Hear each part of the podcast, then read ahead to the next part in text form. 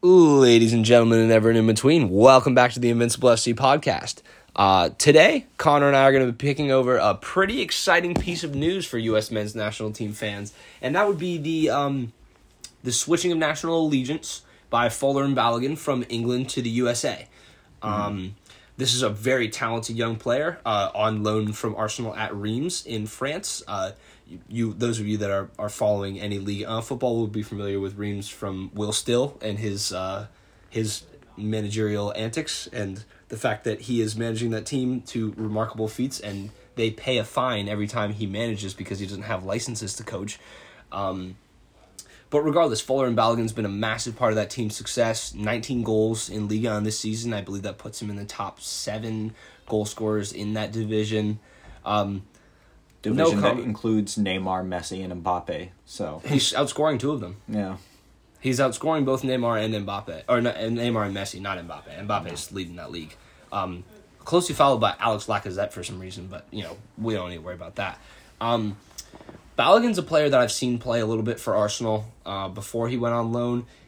He always looked like he had potential, but again, it's very difficult to break straight into. Did he make any Premier League appearances, or was this FA Cup, Carabao Cup? I think he's made a few Premier League appearances because I believe I've watched him on NBC before. All right. He never really impressed me all that much. It was more of a youngster's cameo for 5 minutes, so he can say that he's capped for the team. But at the end of the day, we were all told to expect big things from him. We all knew that it was potential that he would switch allegiances to the U.S. since he has American heritage. And here we are. He's had an absolute breakout season. The U.S. men's national team really ramped up their efforts, I think, from top to bottom, including the players, to get Balogun to come. It wasn't quite what you'd seen with Yunus Musa, where there was that whole social media movement of Tyler Adams and Christian Pulisic and all those guys hopping on and being like, Yunus Musa, come to the USA. It was a little bit more formal than that.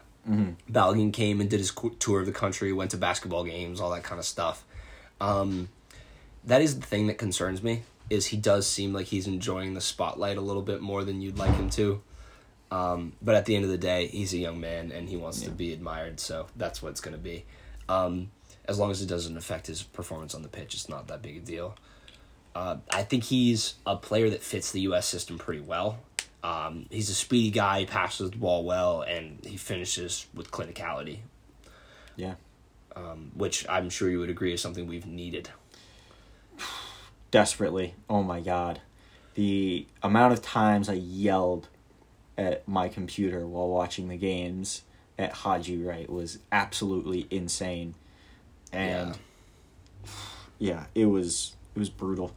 But that being said, I do think it's interesting that the US is an interesting spot because it's still an exciting project. You can really see the improvement in the squad and the style of play, especially the style of play. I mean, we talked about this back during the World Cup, but that performance against England, while disappointing because we felt like we could get a deserved result out of it, the fact that we went into a game and felt like we deserved a better result than a draw. Yeah. Was that's significant. And so the US does have better standing than it's had in a long time, I'd say. Yeah.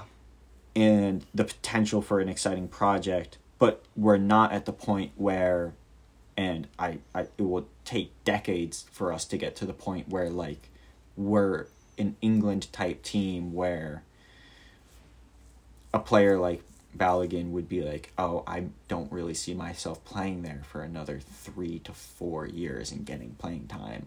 Yeah. That's a reality for him in England, or even potentially getting any consistent caps for England. Yeah, so never. I think that's the benefit that the US has, where the upper level potential of the team is really, really exciting, but it's still reasonable if you're a young 22-year-old who can play for the U.S., you're all right, I could be starting this year. Yeah, and I do think with a player as talented as Balogun, that is what we're looking at, is him walking into a potential immediate starting spot. It's all going to depend a lot, obviously, on who the coach of the team is, and things, the decisions that they make with personnel moving forward. But, I mean, this kid is extremely talented. Mm-hmm. He is... And to your point, that I mean, that England match, you've got to feel if we had a real striker in front of goal, a guy who'd scored 19 goals in France already this season, that he might have tucked one home. We had some good chances. It's really the better chances of the match, to be fair. And, I mean, I think if you look at the reality of the U.S. playing 4 matches at the World Cup and only scoring 3 goals, it's not great. It's not great, and it needs to be better. And this is a young man who could improve that goal-scoring record massively. I do worry about the amount of pressure he's going to come under from American fans now, because we're all kind of like, this guy's our savior, and that's, you know, I mean, he's 21. We don't know for sure yet.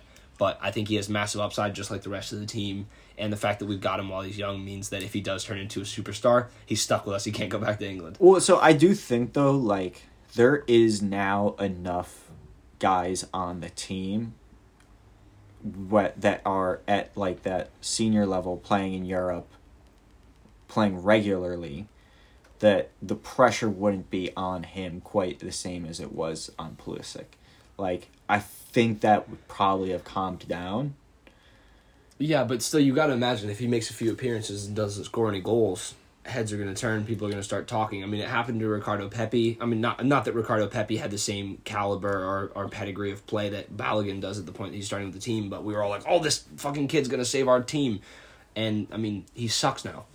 He didn't even make the World Cup squad. We had to watch Josh Sargent and Jesus Ferreira and Haji Wright play ahead of him. I mean, I don't really know what to say about that other than this Balogun kid has a massive... in, like, kind of pretend shoes to fill. He's going to have to become our Clint Dempsey or our Landon Donovan. And that's not an easy task. But I do think that he has the talent and the capabilities to do it. His decision-making has been pretty strong this season as well, which is going to be crucial amongst a team of really young players to have sound decision-making. And, yeah, with the kind of midfield that the U.S. is packing, you'd be really excited to see what he can do. Not the tallest individual, but a pretty good aerial striker. We've seen him finish a few crosses in the box, and with, you know, outside backs like Anthony Robinson and Serginho Dest, he's going to get a lot of service. Mm-hmm. So you'd hope that this kid would find a way to tuck a few away. Yeah, I mean, you know, aerial finishing isn't always height. You know, you see several guys across, you know, the Premier League who aren't the tallest, but just know where to find space. Yeah, they always get their head, foot, shoulder, whatever, something on the ball. Yeah. In Pulisic's case, you know, sometimes it's Johnson. But you do what you got to do. And hey, he learned from the best. Clint Dempsey.